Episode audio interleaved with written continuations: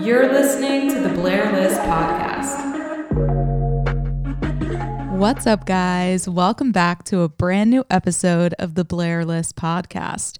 I'm so excited. I'm here at HGAB Studios. I'm with my friend Paul Vecchione, who is a senior producer and partner at Starr Media. What's up? Hey, hey. We've been talking about doing this for a really long time, so I'm glad that it finally came into fruition. Yeah. Paul and I know each other because we've worked together on video projects for Grey Goose, and he's extremely talented and just one of the most positive, genuine people that I have had the pleasure of knowing. Oh man, thank you. And you have so much experience that I'm excited to highlight. Anyone who's a creative, whether you're into videography, photography, production, working with large brands, and really just the mechanics behind it, this conversation is going to be really, really useful for you and your journey. And I'm excited to jump into it. Yeah, me too. Excited to be here. So, on this podcast, we like to start at the beginning. Where are you from and what did you want to be when you grew up? Oh man, big question. I I grew up all over the place when I was a kid. I was born in California, lived in Texas, Las Vegas, Oregon, grew up in Hilton Head Island, and I went all over the place. And I always just wanted to be a professional soccer player. That was my dream for the longest time.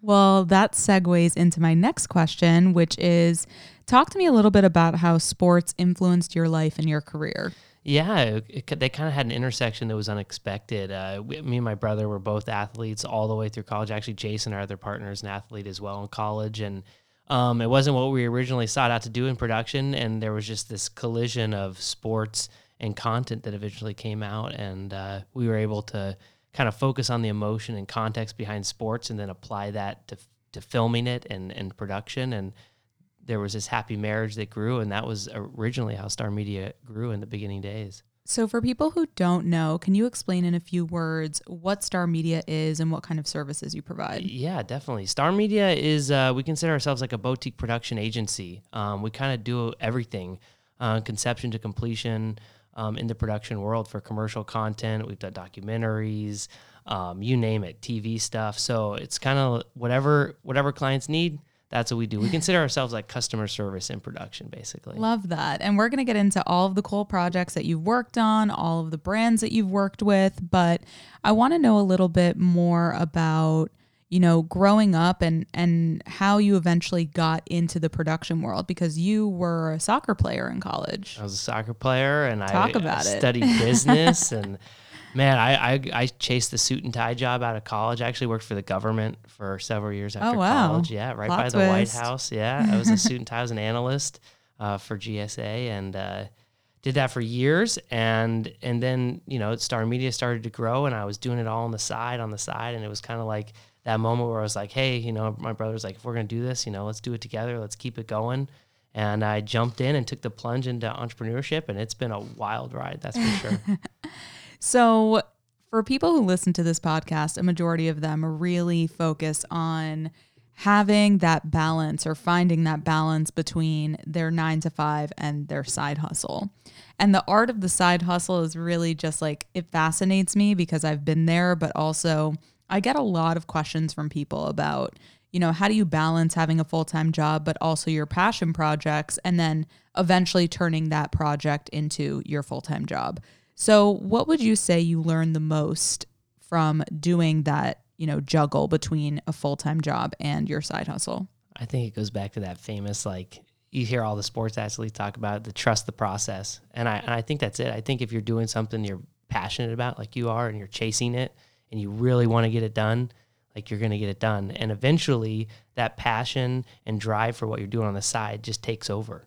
It's just going to take over. I think what you're whatever is in the way, you know, it's not in the mm-hmm. way because it's helping you grow, but whatever you're doing that's not that side hustle, if that side hustle is really what you want to do, I just think in the natural evolution of your drive as being an entrepreneur, eventually that just takes over.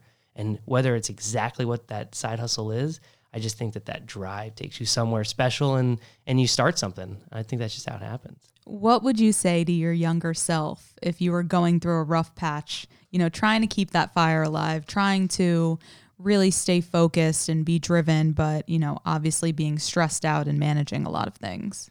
Oh man, just not be afraid of the failure. Just do it. Um, always trust the team. I think something beautiful about what we've grown over the years in business is just the team. It's all the people around us that make us amazing and make the team amazing. And it's about finding all these amazing characters and bringing them together. And without that team, you know, we're nothing, you know, and I think that's the whole industry as a whole too. So true. I think that as an entrepreneur, when you're so wrapped up in what you're doing, you tend to have like some control issues Yeah. because you want to just manage the process, manage the outcome, Every and there's a there's it, like yeah. a little bit of fear with hiring teams and outsourcing and expanding. There's a little bit of like no one's going to do it the way I'm going to do it, so why am I going to hire a team? Why don't I just like drive myself into the ground and do everything? Yeah. yeah. And I feel like there comes a point in every entrepreneur's life where they realize, okay, if I want to grow, this is not sustainable. you have to. Yeah. It's not even a choice. It, it's not a choice. And I think when you're looking to expand your team, you know, what are some qualities that you look for in in someone that is interested in working with you? Yeah, and I think there's two parts to that. I think I think to answer your question, I think we look for really special people who are loyal and have the same drive and passion. Um, when we see people loyal on set, I mean that's just amazing. People that show up day in day out, work extra hours, put in the effort, are, are part of your mission, which is just to deliver the best thing for the customer, right, at all costs. Um, I think we look for people like that. I think that um, what I love about working with you and your team is that everyone is super positive. We've been in some like really high stress situations, which Yeah. we'll get into, but you know, with production, everything is constantly changing. So, having a team in your specific situation, you need someone who is positive, on their A game, you know, keeps going, doesn't accept failure, they're resourceful, Hundred percent. trying to find a solution for everything. We always say we're like the Navy SEALs of production. Like You guys really are. You have to have mm-hmm. that mentality. You have to trust. That goes back to that trust thing we are talking about in loyalty. You got to trust that that person next to you. Like you mm-hmm. said, handing off the business. Oh, that's what I was going to say. When- Handing off the business to people and giving more responsibility to people. It's, it's all trust, you know. And and you work with these people and you go through these battles, like you said, these crazy It's situations. literally a battlefield. It's a battlefield. And when you get through on the other side, you trust that guy. And I know, or the guy, girl, whoever you're with. And when you go through that battle, I look over. I'm like, I know she's gonna she's gonna handle it. So I know it's good. And those are the people that stick around, and that's what gives you that confidence to grow. And the other thing I was gonna say is you're also in control of how quickly you expand, right? You don't have to bring out a ton of people and expand what you're doing. You know, it's about taking your time. I think we were really slow in building out our full time team in the beginning and like making sure it was the right people and who who could help push us in the right direction and challenge us internally. And I think that takes time. So it's it's all a process. Definitely takes time. You've lived in a bunch of places. So, talk to me about how living in New York City specifically really influenced your work ethic. Oh man, that, it, it is a city that never sleeps. Everyone jokes about that, but it's true. It's so true. Um, I tell you, one of the craziest things I always tell people is in New York, you're never working hard enough. And when I would get up at 3:30 in the morning for a shoot, you know, you may be, you know, you're not tweeting it out to the world, but you give yourself a little pat on the back. I'm getting up early, going to work, and I'll tell you what, you walk out on the street at 3:45 a.m. to go to your shoot, and there's a lot of people up, and there's a lot of people working and already in their trucks, and do, and you're like, wow, I.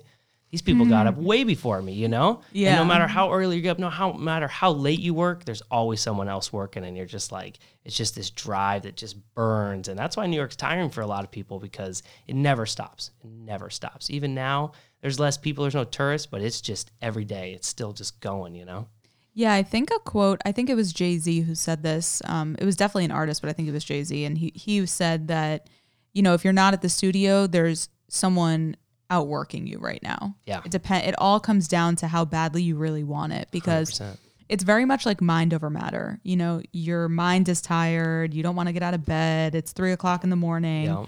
but your drive is what gets you out of bed Yep. Your drive is what allows you to push through and have 16 hour work days and then Yeah. go home, go to sleep and do it all over again until you wrap. Who was it that just had that quote that said, "If this pandemic bring didn't bring the hustle out of you, then you don't have a hustle." So true. You know. It's crazy. I saw that also and I was like, there are so many people who have lost their jobs and obviously, you know, there are some people who were unable to, you know, get new jobs and different things like that, but when it comes down to the hustle, if you're faced in a situation like we all are and you, it didn't bring something out of you like drive Mm-hmm. drive to find a new job or you know trying to go into a new lane or start a new start a new job in a new industry like Yeah. that's really um what i what i love about that quote is that you know you either have the fire or you don't That's it. That's it. and it's pretty crazy because you don't realize that you have the fire sometimes until you're put in situations where like you got to keep warm Yeah, yeah. It's You gotta find time the fire. It's time to shine. right That's funny. So you have worked with a lot of major brands and companies. Yeah, Tommy Hilfiger, the different marathons, yeah. Grey Goose, not to toot my own horn or anything. And I want to know like how you went from being a production company that, you know, is hustling and doing whatever you got to do to get to where you got to be and then sort of crossing over into that corporate world because Yeah. it's a different world. It's a totally different. The world. budgets are bigger, hmm the turnarounds are tighter. A lot of pressure. the pressure is much higher Mm-hmm. your work is seen on a much larger scale how did you really get there and what was that experience like I think the key was never changing our mindset. I think from the beginning, we I think that came from that athletic background of that competitive mentality where like we just talked about, you're going to work harder, you're going to hustle harder. If someone's going to get up early, I'm going to get up earlier. And that competition in our mindset and our day to day just transferred right into this. And um, I, I think part of the success came from probably never changing the vision, which was just deliver what the clients are going to be happy with deliver customer service right? Take the time to do whatever it takes to get the right team in place to make sure that the client's happy. And that's you know we're we're in customer service. It just happens to do production right? That's just it happens to be what we do. But our whole goal is to take your needs interpret them and then make it happen. And that's and it's at that simple formula. And it's not simple but like that's always been the goal whether it was the small projects in the beginning or these like huge commercials that just have more moving parts but if you boil it down to the the very base of what we're trying to do it's make the client happy right just give them what they're looking for help them bring their vision to life how was it working with tommy hilfiger and what were the projects that you worked on with him Oh man, we Really did- exciting. We did everything with Tommy. We did internal stuff, social stuff. We did the fashion shows all over the world. Um, we did little interviews he needed to do. We went out to his house. You know, it was it was crazy. We got in. with It was an amazing team at Tommy. Way too many people to name, but just an amazing team over there. And uh, we just grew, and it was a family. And we just did one thing and met the other team. And it just grew over the years. And we did so much fun stuff with all the athletes they worked with, and Nadal and Lewis Hamilton and Gigi and yeah Zendaya is crazy. was there one project in particular that you really loved working with them on Oh man, if you had to choose the fashion shows were a lot of fun. They were just so crazy. was And it new york fashion week Oh, we did all of them. We did we did Shanghai. We Wow. did um, in Italy. We did all over London. Um, it was crazy. One out in L.A. He rented like a huge plane and flew all the models from New York on the plane to L.A. for the show. On like he rented out like a 747. It was crazy. how many models were there uh, 30 something. Oh it my was God, crazy. that's Bella insane. Hadid was on there and they had the music on the plane was like insane and they were partying. It was crazy. And of course, I was just in there filming.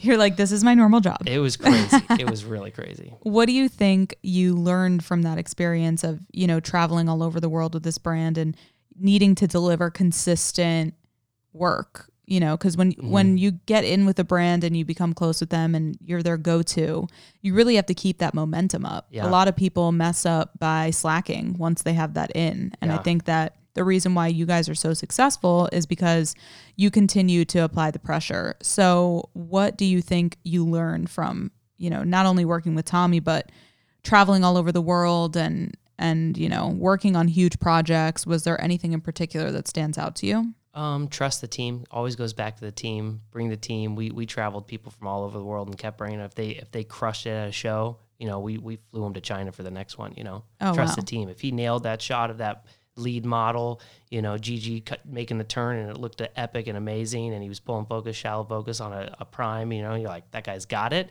Like let's keep him around, and you know, and it was just kind of that that dynamic in general. I think, and then I think just being flexible.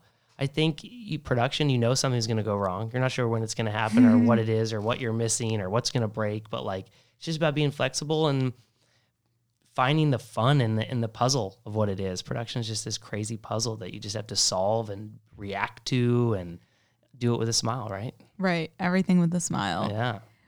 Talk to me about your projects with the marathons. I know that we briefly talked about it, but I was super inspired and I had no idea that you even did this. And it kind of kind of goes all the way back to your um your sports history. Yeah. It's kind of meant to be. So and talk that to was me about that that. was one of the first major clients that my brother got for Starr Media way back in the day was New York Road Runners that does the New York City Marathon and we started with small projects and over the years it grew and grew and we did a show for broadcast for them and then it grew into just basically doing like the production arm of the of uh of the marathon, which was, you know, filming it, getting all the commercial content for the commercials for the next year and all the beauty shots and covering the pros and stuff and the the car with the gyro on the front getting the capture of the course capture for the expo next year it was just it just grew into this huge production it was it was amazing another amazing family that we spent a lot of time with and then you ended up doing the other marathons, right? So Yeah, that so was- which uh, cities did you do? that was Abbott World Marathon Majors, which was another client that came out of that. And that basically, those are the that's the major marathons. That's the championships. That's Boston. That's Chicago, New York, Berlin, London, Tokyo. Right? It's the it's those are the major marathons, and we'd go cover those for content for Abbott. And it was it was really cool to travel the world and see how different they are, how different the people who run a marathon in Tokyo are, and how similar they are, but also crazy. They wear crazy outfits there, you know. And in Berlin, it's really serious. I feel like you know. Yeah. And it's just cool to see. It was an amazing experience. What did that environment teach you since you're in, you know, such a highly competitive marathons or, you know, people train for months and months and months for these marathons all across the world and they take them very seriously. Very seriously. Was there like something that you learned from from looking at all of these people competing? It's inspiring. It's inspiring. And when you're out there getting up at 3 a.m. to go out there to film a marathon, you're tired. Some days it's freezing out there in the marathon or raining in Berlin. And like you realize you're getting to do something you love, you know, around all these people who are trying to push themselves, maybe the hardest thing they've ever done in their life, you know, and it's inspiring. It makes you realize you're really lucky to be there in that position. Anybody in the world could be capturing that content, but it's it's on you and you're in that moment and you get to provide these people with visuals for their dreams. It's sometimes really inspiring. So you have been you've traveled a lot A lot. with with production. Uh things are different now with Yes, COVID. Very different. and you know you still gotta get the projects done still gotta wrap things up how has traveling and working in production during covid and the pandemic affected your work Uh, it's just added a whole new wrinkle to an already crazy complicated process, right? It's a crazy process where people are trying to, you know, we work on these shoots where it's like six different locations we're on right now. That's like 16 locations all over the country. Some of them are at the same time. How do you make this puzzle happen? And then on top of that, how do you also be really safe now and get everyone tested and coordinate the testing sites in all the different cities and make sure people are getting tested before they're there? And then, of course, whoever you're interviewing is probably really important. So then you got to get tested before the interviews. And it's just this whole other wrinkle that just something to figure out, right? It's almost a whole nother position. And a lot of the big commercial sets, it literally is another position. You know, you have the COVID coordinator who's like in charge of making all this happen. And we'll see you have a covid coordinator Oh yeah, yeah. There's COVID Oh, coordinators wow. on set, and you know, take pictures of everything and change masks every couple hours. It's like there's a ton, a ton of rules that you follow. oh wow Yeah, and it, the rules change on depending they're which always changing every location. I mean, that's the job in itself. Is looking up. We were just talking about today. We have a shoot somewhere. We're like, what are the travel restrictions there? Like, can we get there? Do we have to do it? Do we have to fire hire a team in London to fly in? You know, how, who can get there? How do we how do we make it happen? Right. They don't want to hear all the BS. We just want to come client and say, hey, we figured it out. Right. Right. That's the goal. Right. Yeah. It, it reminds me of a production that you worked on for Grey Goose last summer, which we Yeah, was won't go into too many details because top secret, top secret. But there was a lot of coordination crazy. and having to go from one country to the next. Things were shutting down while you were there because that was about a year ago. Yep, it was crazy. And it's when COVID was first beginning, and you guys had to like go out of a different country, right? Yep. And in, and in through another one. and drive, pick up all the equipment and drive it across like five countries. It's crazy. It's That's crazy. insane. But you just got to get it done. Just got to roll with the totally punches. possible. You just got to figure it out. Yeah, it's very much like an athlete's mentality. I'm Yep. noticing. Yeah, you take like that with game you, mentality. like just it's Oh, game seven. Like let's go. Every day is game seven. Every day is game. seven. and like seven. you said, that going back to that quote you said, where if you're not in the studio, someone else is. You know how many people are creating content? I think it's amazing, by the way. But there's a ton of people. We're not like some savant. We weren't born with some like extra gene that makes us amazing at production, right? Right. We're just willing to work really, really hard and and do whatever it takes, no matter what it takes to deliver. That's what we're gonna take. You know, eat the cost, whatever it is. Just make sure the client's happy, and that's that's it. That's all. That's all it boils down to. It all boils down to hard work. What what's the line that says like talent beats hard work when hard work beats talent or something like that? I think so. I don't know. It's something like that. There's the Floyd Mayweather hard work dedication, right? I don't know that one. terrible, but hard work dedication. That's it. Work hard, be dedicated to what you're doing, and then, you, like I said, you boil it down. Sometimes it's kind of simple. I know it's pretty crazy. What do you think is the most challenging and the most rewarding part of working in production?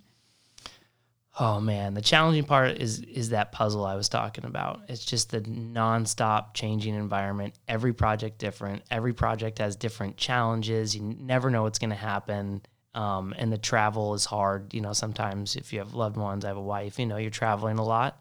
Um, that can be hard. The rewarding part is is at the end when you see something that you know you put six months of your life into planning and getting all the people in the right place and people passed their COVID tests and you got there and you and you're there and when you're sitting in your desk alone and you get to watch that thing, not even on Instagram, you're on some review page and you just watch it. And I think it's that moment where you're like, wow, I had a part of that, right? Just a small part, right? There was a huge team, but like I was a part of building this like beautiful thing. And sometimes I think that's really satisfying. Yeah, I totally feel that. And I think that people who don't work in production, you know, everyone sees the end result. No one mm-hmm. sees the blood, sweat, and tears that Oh go into it because I've worked on several production sets, but you've worked on a thousand more and Yeah. in different countries and stuff like that. So I can only imagine the, you know, strategizing that goes behind every decision, Yeah. especially when things start to go wrong because things do go wrong in production always, always. Plan without a doubt. happen. Yeah. So I think that, you know, there are a lot of challenges, but I agree with you. Once you see that finished project, you're like, we did that. Yeah, that's really satisfying. It is. What do you wish people knew about production that they don't currently know? Oh man, I, I think it goes back to what you were just talking about. I don't think people realize what go into a 15 second treat. We we did a huge shoot here in Miami for uh, for a rosé company. Um, you can use it if you want Fleur de Paris, and it was amazing. It was beautiful. And I got served the other the other day, and it was like it might have been one of those like six second little bumper ads, you know. And it was beautiful. I, I think it's a beautiful job. DP did a beautiful job, Jordan. And I watched it, and I was like, man, I was like six seconds, and that that was you know five months of my life of planning and finding the perfect location that had the sun. I was scouting locations which way the sun goes, you know, and like, and then you see it there just that six seconds, and it goes on, and I'm like, you know what, the sun was just right, you know? and uh, I don't know, I don't think people realize how much planning goes into finding that shot where the people's sitting and the sun's the right way. And it happens to be a location that faces the right way and has enough trees, but not too much. You know, Oh my God. it's crazy. There's a lot that goes into it. And then you know very well the brand guidelines are crazy. Every brand has so much, and as it should, but like so much has gone into figuring out what works for them, what looks the best, you know, and then just trying to adhere to those. It's exciting. It is exciting, yeah, and I think that it, it kind of forces you to be creative and to think as creatively as possible within the parameters that you have. Yeah. And I think that that's what really rules out someone who's successful in production and who's not because you could be really good at production but if you're not flexible in the way that you do things or 100%. not flexible, you know, changing to each brand that you work with, it's difficult to grow Yeah. because you have to figure out okay, we have these new parameters, these new guidelines. It's not like A plus B equals C for No. every brand. It's not a cookie cutter situation. No. You really have to like tailor each strategy and pitch deck Oh my gosh. and And that's part of pre-production fun. you know? deck. Yeah, definitely. I think that you know it's survival of the fittest though when it comes to it because Yeah. I know people who are really good in production, but then when it comes to being flexible and you know working with brands and doing all these things, they become way less Yeah. uh, malleable. They're very like rough in their ways. And I think that that goes back to that question of what what evolved I, the success of whatever we're doing. If you call it success, just staying alive in the game, right? Yeah. Is success. I think. Um, I don't know. I think that I think that's a big part of it. yeah. Could you tell me who was the coolest celebrity you worked with? Oh man! and by coolest I mean like celebrity. nicest. I always tell this story. It was not a huge encounter, but I filmed Shawn Mendes for the. Uh, Oh, you told me this. Yes, tell it to the for people. for the Met Gala. he was so nice. He's a he really seems funny- really nice. I saw his documentary. I'm like, he's a good guy. He's like a really nice guy. A lot of people have all these huge teams and stuff, you know. But he answers the door in his underwear. He's a he's a nice guy. He's funny. He was just being a jokester. He's he's a funny guy. Really nice. so did you film something for him for the Met? Yeah, that was for that guy. He was dressed by Tommy Oh, okay, when he cool. went with uh, Hailey Bieber that year. oh, yes, I remember. They both were dressed by Tommy. Yeah, yeah, they both looked lot of time with amazing. Yeah, Yeah, he actually moved down to Miami. yeah. I I've saw seen some people uh, spot him. My I best know. friend Tom Brady just moved down here. Oh, that's my best friend too. Oh, We should do dinner at Oh his house. yeah, Celebratory dinner, you know? Creek. Yeah, exactly. Just right down the street. yeah, exactly. It's so funny. So, for those who don't know, Paul recently moved here with his wife, shout out Lauren, yeah, from New York to Miami. He's a Miami guy now. yeah. He's like looking at boats. My He's trying to be out on the water. Miami. Yeah. She is. So, you have to adapt. And you guys are like really the two nicest people ever. I And that. and I think that um you know, your wife is al- also very creative. She used to work really for Manolo Blahnik and Sarah Jessica Parker. Yeah. And, you know, we got to get her on the podcast soon too. Hundred percent. Yeah, I think that um what would you say is like one of the benefits of being married to someone who's equally as creative as you? Do you guys like bounce ideas off of each other? Hundred percent. Lauren's helped and binds. She loves to jump in. She's found outfits for actresses. You oh know? my god, love her. Um, and I think it's bigger than that. I think it's having a champion. I think it's having someone that is your cheerleader. Um, when you're you like you said, it's 3 a.m. You're having a little time getting out of bed. It's that person that's like, "Come on, you got this." Like, I know how hard you can work. Like, I know you said you're tired, but you could do it. You know. And sometimes having that extra little push, like, you know what, she's probably right. I probably can't do this. you You're know? like, yeah, I actually can do this. yeah, yeah. Yeah, I think that um, it's important in relationships, you know, friendships, being married, everything. It's important to have people who, you know, have your best interests at heart, Yeah. especially if they're creative and she can help out with styling. Right? Okay. She's done that. She's you have that. a wife and a stylist all in one. She's and a she certified. COVID officer. She's done that. Wait, really? Yeah, she You can get certifi- certified? Yeah, COVID compliance officer. It's like No a way. set position. Yeah, she got certified. Wow. So you can like bring her along any shoots that she needs yeah, to help out. yeah, yeah. She can do it. She's all certified. Oh, that's amazing. What advice would you give to any creative wanting to start their own venture? Mm, big question. Um, go for it. Trust yourself. Um, take the leap. I was scared when I when I made the big leap to come into Starr Media and join my brother full time. It was a it was a big pay cut, a lot of uncertainty. You know, it was just us at that time. Sky's the limit, as always, right? You can go as big as you want, but it's going to take hard work and you, it's a lot of uncertainty. And I had a very secure job, you know, government, and it was like, man, do I take this leap? And one of the best decisions I've ever made. So definitely go for it. Do what you're thinking you want to do. Trust yourself. Trust the process. You know, I think there's a lot to be said for that. Yeah, what do you think? Because I know being a creative in general, like we can be really hard on ourselves, especially when we work in product oriented fields where you're producing a video or social media or whatever it is. You know, you can be really hard on yourself to Be perfect in all of your work and, you know, really hold yourself to a high standard. So, what do you tell yourself when, you know, you feel like giving up? Oh man, you got you got to just keep going. You got to just keep going. Um, giving up, I don't think is ever an option. Like we just never even, it's never even on the table as like an option. Um, you just keep pushing. Like there's got to be, there's got to be a successful ground or some level that you can reach, and I think we just always push for that. Yeah, I think that's really important. I think that a lot of people that I know are really talented and they tried out different things and they ended up not going with it because they didn't have that mentality. And I think that it's really just mind over matter. Everything 100%. is just mind over matter. If you believe that you can do something and like maybe you can't, nine times out of 10, you're going to figure out a way to do it. Yeah. You're going to figure out a way to solve the problem. And like I said, it might not always be what you think you're originally going after. You might be trying to tackle this big thing, and somewhere in there, if you're really passionate about it, you're gonna find that that thing, whatever that is, and that's gonna take you where you need it to be. It kind of also goes back to your like whole thing about trusting the process because Yeah. Where you started is very different than where you are now. 100%. And you've had so many incredible opportunities along the way to travel all over the world and work with these brands and do all of these things that you probably didn't think that you could do because you wanted to play soccer. Yeah, I would have never thought that was possible. And I made films in college for fun. I made little funny videos with like my track team. Uh, I I don't think the idea of making a living off of making content ever crossed my mind as like an option. Honestly, I was business major. You know, I wanted to work in finance, suit and tie. I thought if you were going to be successful, you needed to have a suit and tie on every day.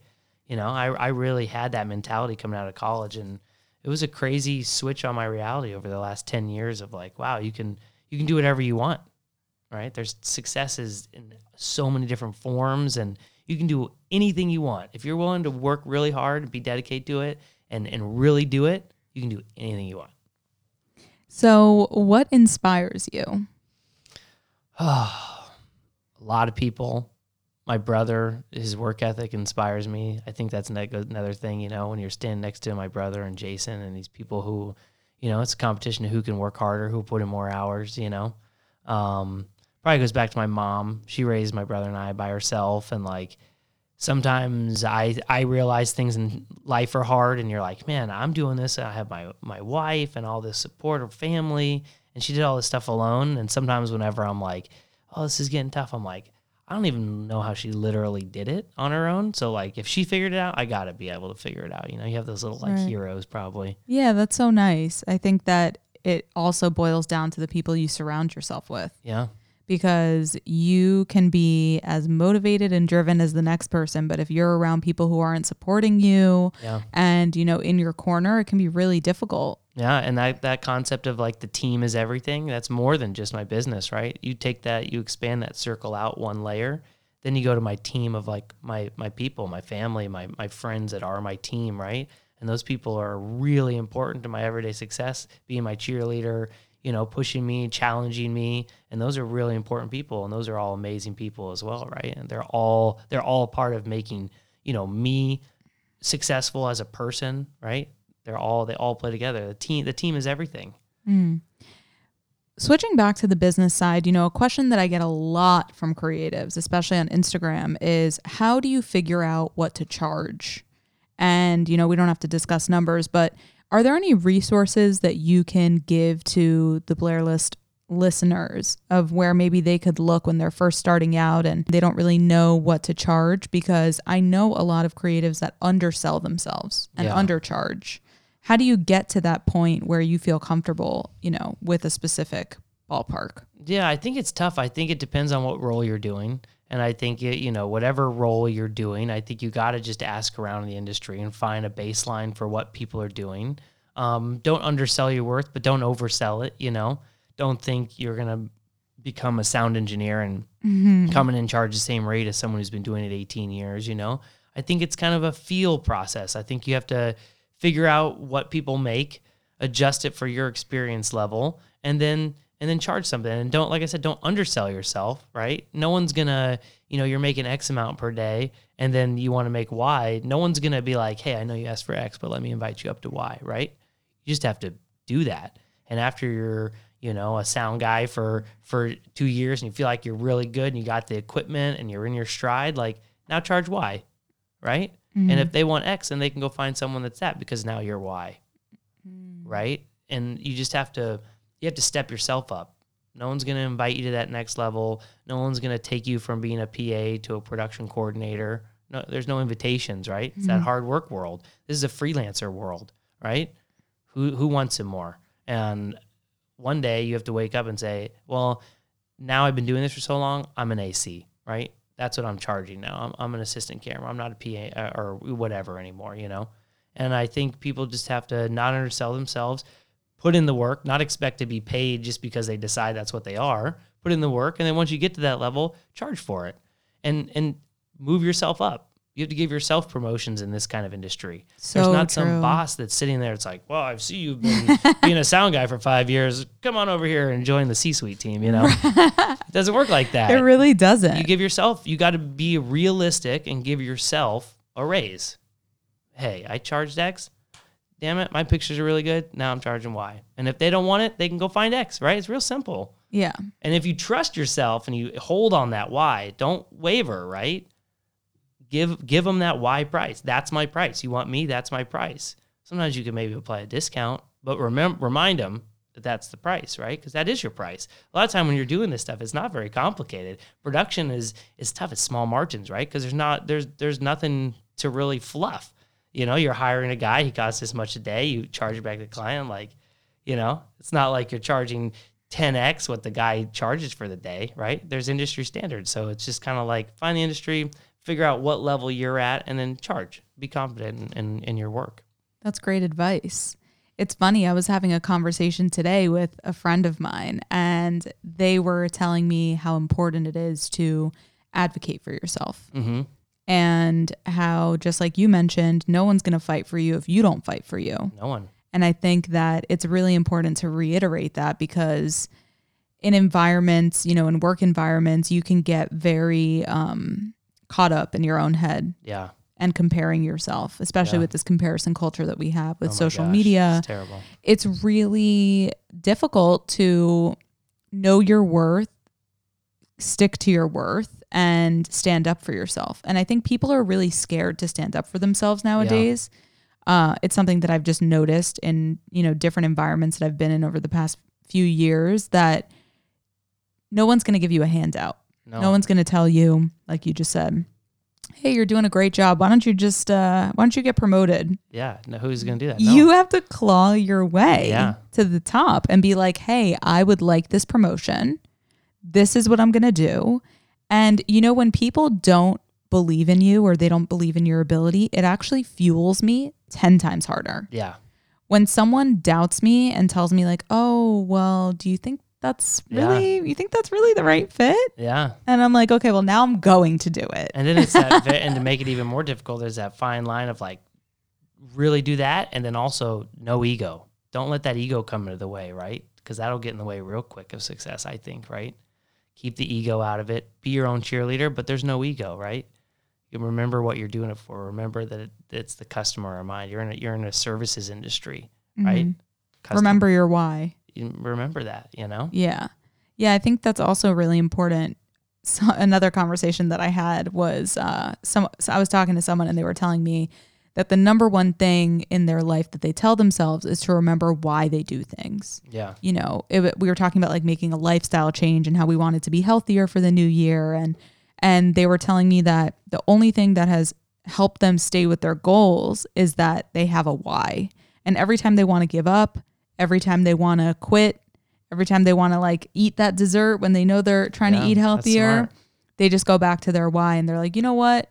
I'm going to suffer a little bit without this, you know, whatever it is. But at the end of the day, you have a reason because if you're doing things just to do them, who's holding you accountable? Yeah. No one. It's so easy to just like retract backwards. Yeah. I agree. Yeah, and I think that um, it, it's important to really to really do that. So you know, you travel a lot. How do you keep a work life balance? You're newly married, Yeah. just bought a house, yeah. starting a new chapter in your life, and you're busy as ever. Yeah. Crazy busy. How do you keep that work life balance? Um, I think we try and hold each other accountable and do a really good job of doing big pushes. Like sometimes we'll go, we're about to do 30 days in a row or whatever, you know, and we'll take turns. Like I'll, I'll, you know, my, my, my brother will miss a shift and I'll go through and you just kind of push, you kind of overlap and support each other as you get through the crazy schedules and realize that there's going to be really hard on times and then make sure you take time to be off and just take time to be off and trust that there's other people that can that can do it. That goes back to that original thing you know? Mm-hmm. trust that you can you can take that day off. There's going to be someone else in your team that you developed right? Um, and if you don't have a team yet and you're you know you're you're grinding it up just take the time you know? Like it's it's it's a balance. Like we said you know like we, you said the jay-z thing in the studio like sure you might miss that day in the studio but if you've been grinding for 30 days that one day off is just as important as that day that you might miss in the studio right if you're taking that one day for mental health or take a couple of days off family you know it's all a balance because they're all important. That's just then you're just moving to that outer layer of the other team. You can't you can't abandon any side of the coin really. Yeah, it's pretty crazy because I think that when you are naturally driven, like we are, we can really get like lost in the sauce Yeah. of just like being goal oriented, getting to where you want to be, you know, being hard on yourself if you're not meeting your expectations that you set for yourself. You know, I think that especially now when we're all working from home, it's really difficult to have that work life balance. Yeah, Because I mean, is. my laptop is with me all the all the time all the time. and my desk is right there and when i'm home at like 9.30 at night and i remember oh i forgot i have to do this email i have to do something i'm on my laptop and like i was sending emails at like 11.30 last night. Yep, yep, apologies to And it- whoever i was And then, emailing. the, and then the Slack thing pops up or whatever, and you're like, "Well, I'm here." Like, A hundred percent. And I think that, you know, I've been having a lot of conversations re- lately with people who are who are really successful and and a lot older than I am, and they say that their key to success and to being, you know, living that sustained energy lifestyle with work is that they take time off. Yeah, and they prioritize their families and they prioritize their their days off and when they're taking a day off of work they're really taking a day off of work yeah, you have to. they're turning their phone off they're not communicating not answering emails and i think that that's so important because we can really tend to feel like guilty almost that we're not doing enough when in reality you look back and you're doing like way too much a lot, a lot, right? That's that hustle. Right, I used to, off. go 100%. When I first started at Grey Goose, you know, I joined at a really crazy time when we were launching Live Victoriously. And I, you know, pre pandemic, I was traveling once a week for work. I was living at the airports. I started recognizing like people who worked there and I was and The advert guy. Yeah, and then like advertisements, like the girl at Starbucks who worked at JFK. I'm like, "Oh my god, I just saw her last week. Like I hope she doesn't recognize yeah, yeah. me." Funny. and and it was it was fun in theory, but in reality, I didn't take one day off for almost an entire year. And I didn't even realize because I was so like in it and I was, you know, working my ass off because I A had so much to do and B I felt like, you know, I needed to prove myself. And at the end of the year, my body literally just shut down Yeah, and I like couldn't get out of bed. I did not leave my bed for like days at a time because I was so exhausted. And that was a huge learning lesson to me that you're not a machine. no, You need rest. Everyone needs to sleep and I definitely was not sleeping enough. And you you have to take time out to recharge yeah. because if you don't recharge, you're never going to you're not to never to have energy again. And not to bring it back to the athletics, but it's the same thing. Those people that train, no matter what your sport is, your your- LeBron, your, rest everyone days rests. are just as important as how on you are. Right? You're never fully resting. I'm sure while they're on the ice bath, they're looking at plays, but like the rest is so important. It's just as important, if not more important, than the actual training sometimes, right? So true. Whether you're training for a marathon or you're just trying to get through the workday, You Gotta take care of yourself. you have to take care of yourself. And I think that prioritizing self care is something that I've really learned a lot about, especially during COVID and the pandemic and quarantining. You know, the first few months were really rough for everyone. And I Yeah. think that the one thing that I took from that was to really prioritize self care, whatever that means for you. If Yeah. that's turning your phone on do not disturb and like going for a long drive or, you know, going bike riding or picking up a hobby or just not even doing anything and just sitting outside. Look at the crazy stuff that's happening in the sports world with like Kyrie, who just like took days off, and there's this whole new conversation happening with professional athletes. That like just because he's a professional athlete and he's supposed to perform every Thursday, like sometimes he just needs to take a day off because I don't think I heard that. you didn't What- hear about that. He No. just like he paid the fines and just like missed some games and just he just wanted to be with his family and he just he just said he needed a mental health day. He needed to not be an NBA superstar for a, for a day, you know. Wow, I didn't know that. And just take a break, and he paid the fines and I and it support was it. it was kind of this conversation of like you know these people are entertainers but they also need a day off a break from it sometimes and is that okay like is it isn't no, he just a person superhuman. you know I know it's kind of crazy. Like when you work with celebrities and athletes and stuff, and you're really up close with them, you realize that they're just normal people. just a dude and it's just it's difficult because they have way more pressure on them, yeah way more eyes on them. insurmountable pressure Um, I think it's hard to even Yeah, context how much pressure a hundred percent. And I I watched the Justin Bieber documentary Mhm. on YouTube, and it was something that I just like was bored and lurking. And I'm like, yeah, let's see what this is all about, right? Love Justin. love Justin, loved his album. And it was like the doc that went with his album. So I'm Yeah, like, I got to watch it now. Yeah. Um, it made me feel so bad for him because he had so many chemical imbalances from just like the serotonin and dopamine rushes that you get from being on stage and having millions of people scream in your oh, face for Oh hours at a time Literally can't even imagine. to going to a room of pure silence yeah. and him having to do that like 300 shows in a row, traveling everywhere, you know, probably getting sick along the way because Who to trust? Who who's a, really a fan or who really is a friend? Like people are screwing you over. You know, he also game. was like dabbling in drugs, which didn't help. But I think that, you know, the cool part about the documentary is that he was super open about everything. yeah. And he had his like um neurologist was interviewed on the documentary and they were talking about like chemically how him exposing himself to all of these different things how he has like years worth of damage where he's now like a 60 year old mentally Jeez. even though he's like 26 or something He's so young. He's super young. And he has aged himself dramatically because of the stimulus that he was, you know, subjecting himself to, Yeah. all because he's an entertainer, Yeah. right? And he he was driven by the money and the fame and all these things that you naturally get caught up in when you're like 14 and Yeah. you get access to all of this stuff immediately. And I think that like that really stuck with me because now when I look at entertainers and different people and I just I just kind of feel bad a little bit Right? because they they really put themselves out there but the return is really uh really Yeah, low. And just like you and I, you work real hard. You're like, man, I just need a day off. I just need to be Oh away from God. this. And then they get all this flack for taking time off. And it's like, well, they're just like you and I. Sometimes they just need a little time off. yeah. You know, it's didn't- not all about the fans. You know, they also got to Right, take You're like it's about the fans but to an extent. They got to take care of themselves. A hundred percent. I didn't. The worst part is that he has to pay money. He has to pay a fine because he didn't like. I get. I mean, well, you, it's in your contract. You can't, Oh, you can't okay, just okay. like not show up to games. Like you cannot play if you're. Do you know how much it injured. is? I don't know. It's probably something No- crazy. No, probably nothing compared to what he makes. But Maybe um, because that would that would suck if it he would had to suck. like pay but a think lot it was to. just eating the fine. I mean, it was just whatever it was to him. It was just worth it.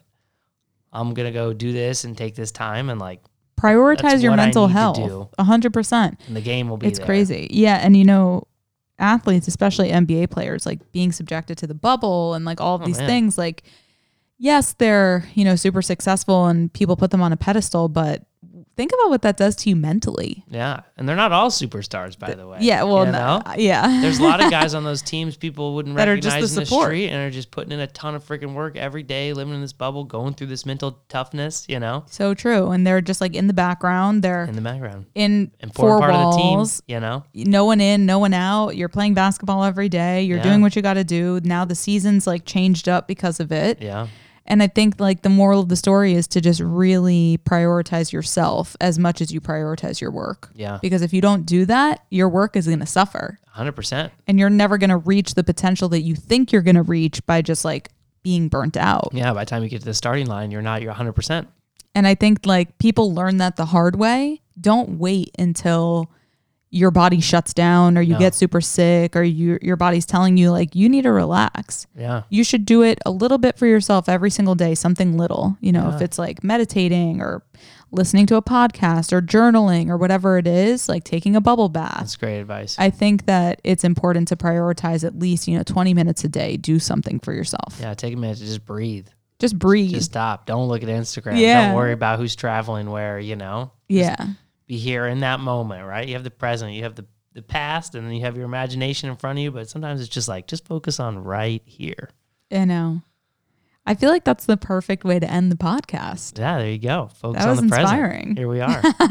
I'm going to have that on loop to myself every day where I'm like, all right, what am I going to do for 20 minutes? there you go. Just take a minute. Amazing. Well, thank you so much for joining me. This was a lot you. of fun. This was a lot of fun. I hope that if you listen to this, you were inspired in one way or another to go after your goals, also rest, but also go after your goals. Get after them. And I will see you next week on a brand new episode of the Blair List podcast next Wednesday at 5 p.m.